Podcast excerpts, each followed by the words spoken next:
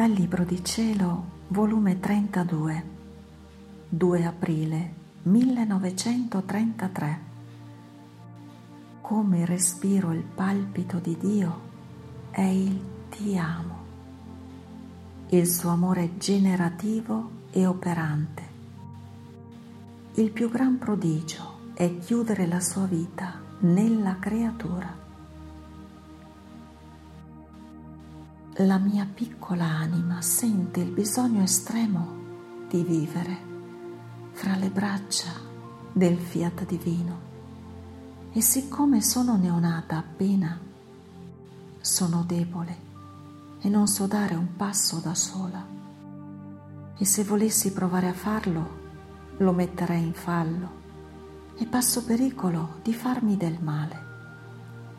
Quindi, temendo di me stessa, mi abbandono di più nelle sue braccia, dicendogli, se vuoi che faccia, facciamo insieme, che da me non so fare nulla.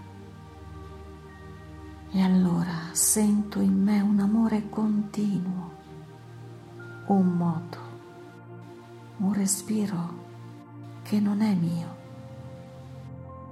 ma tanto fuso insieme che non so dire bene se è mio o non è mio. E mentre stavo impensierita, il mio sovrano Gesù, sorprendendo, tutto bontà, mi ha detto, figlia mia benedetta, tu devi sapere che il nostro essere divino non è altro che una sostanza tutta d'amore, sicché come conseguenza è che tutto, dentro e fuori di noi, tutto è amore. Quindi il nostro respiro è amore. E l'aria che respiriamo è amore il nostro palpito è amore. E mentre palpitiamo amore, forma la circolazione di puro amore nel nostro essere divino, con una corsa che non si ferma mai. E questa circolazione, mentre conserva la nostra vita nel puro e perfetto equilibrio d'amore, dà amore a tutti e vorrebbe amore da tutti. E tutto ciò che non è amore non entra in noi, né può entrare, né troverà il posto dove mettersi. La pienezza del nostro amore brucerebbe tutto ciò che non fosse puro e santo amore. Ma chi dirige questa nostra vita tutta d'amore. La luce, la santità, la potenza, l'onniveggenza, l'immensità della nostra volontà che riempie cielo e terra del nostro essere supremo, in modo che non c'è punto dove non si trova, che non sa fare altro che amare e dare amore. Ma non è un amore e volontà sterile. No, no. È fecondo e genera continuamente. È operante dentro d'un solo respiro d'amore. Forma le opere più belle e meravigliose. I prodigi più inauditi. Tanto che tutte le umane scienze si sentono ignorantelle innanzi alla nostra più piccola opera e confuse si ammutoliscono.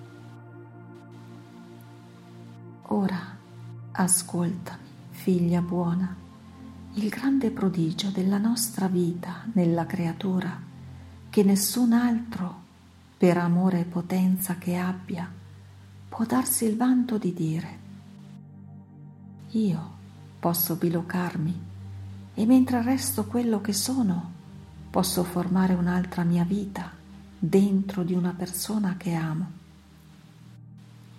Sarebbe pazzia e assurdo il dirlo. Né l'angelo né il santo tengono questo potere. Solo il tuo Dio, il tuo Gesù, tiene questo potere, perché il nostro essere è pienezza, è totalità, è tutto e riempie tutto. E nell'immensità in cui si trova che tutto involge, respira. E con semplice respiro formiamo la nostra vita divina nella creatura e la nostra volontà la domina, l'alimenta, la fa crescere e forma il gran prodigio di racchiudere la nostra vita divina nella piccola cerchia dell'anima della creatura.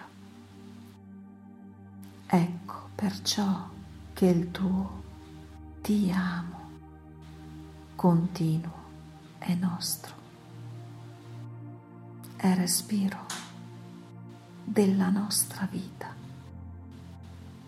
È il nostro palpito che non sa palpitare altro che ti amo, ti amo, ti amo.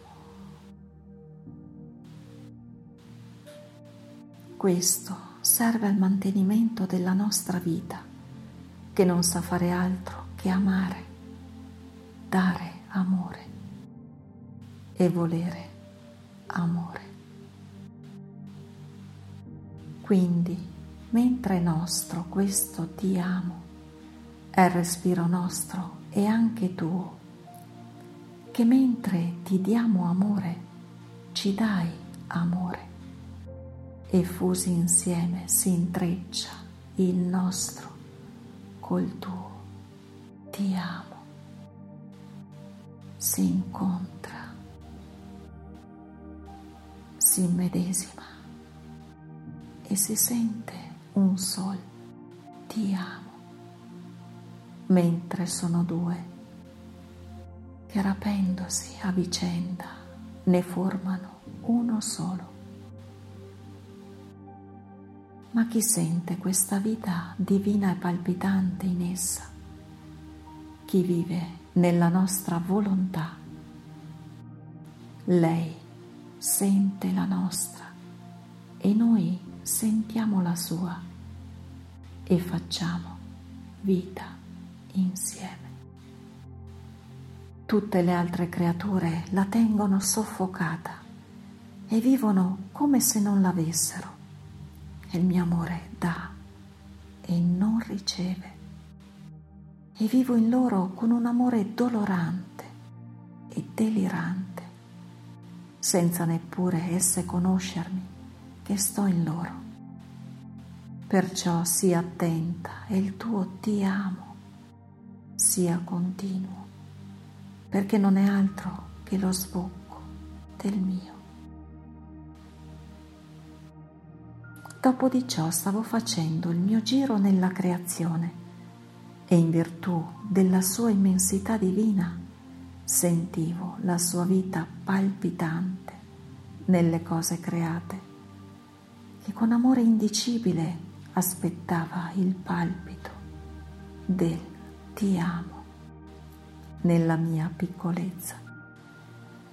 Onde io pensavo tra me, quale sarà la differenza che passa tra il modo in cui Dio sta nella creazione e il modo con cui sta nell'anima della creatura? Ed il mio sempre amabile Gesù, tutto bontà, ha soggiunto. Figlia mia, c'è gran differenza nell'una e l'altra. Nelle cose create la nostra divinità sta in atto creante e conservante. Ne aggiunge, ne toglie nulla di ciò che ha fatto, perché ciascuna cosa creata possiede la pienezza del bene e racchiude.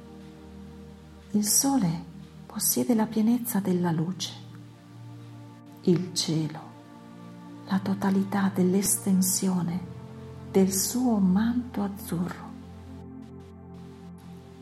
il mare, la pienezza delle acque e così di seguito possono dire non abbiamo bisogno di nulla. È tale l'abbondanza che possediamo che possiamo dare senza esaurirci e perciò diamo gloria perfetta al nostro Creatore.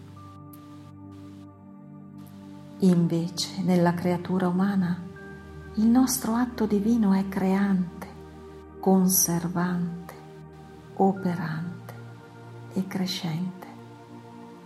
Il nostro amore non disse basta per essa, no, ma vuole sempre dare e operare cose nuove. E se ci corrisponde, la nostra virtù operante sta sempre in moto. Ora le diamo nuovo amore, ora nuova luce, ora nuova scienza, nuova santità, nuova bellezza. La nostra virtù operante non cessa mai, vogliamo sempre dare. E col dare operiamo.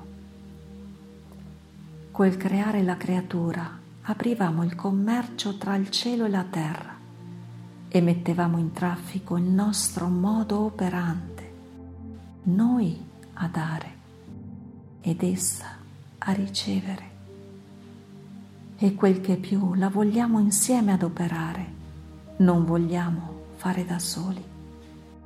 Se fossimo capaci di dolore, ci amareggerebbe la nostra felicità se non la tenessimo insieme con noi.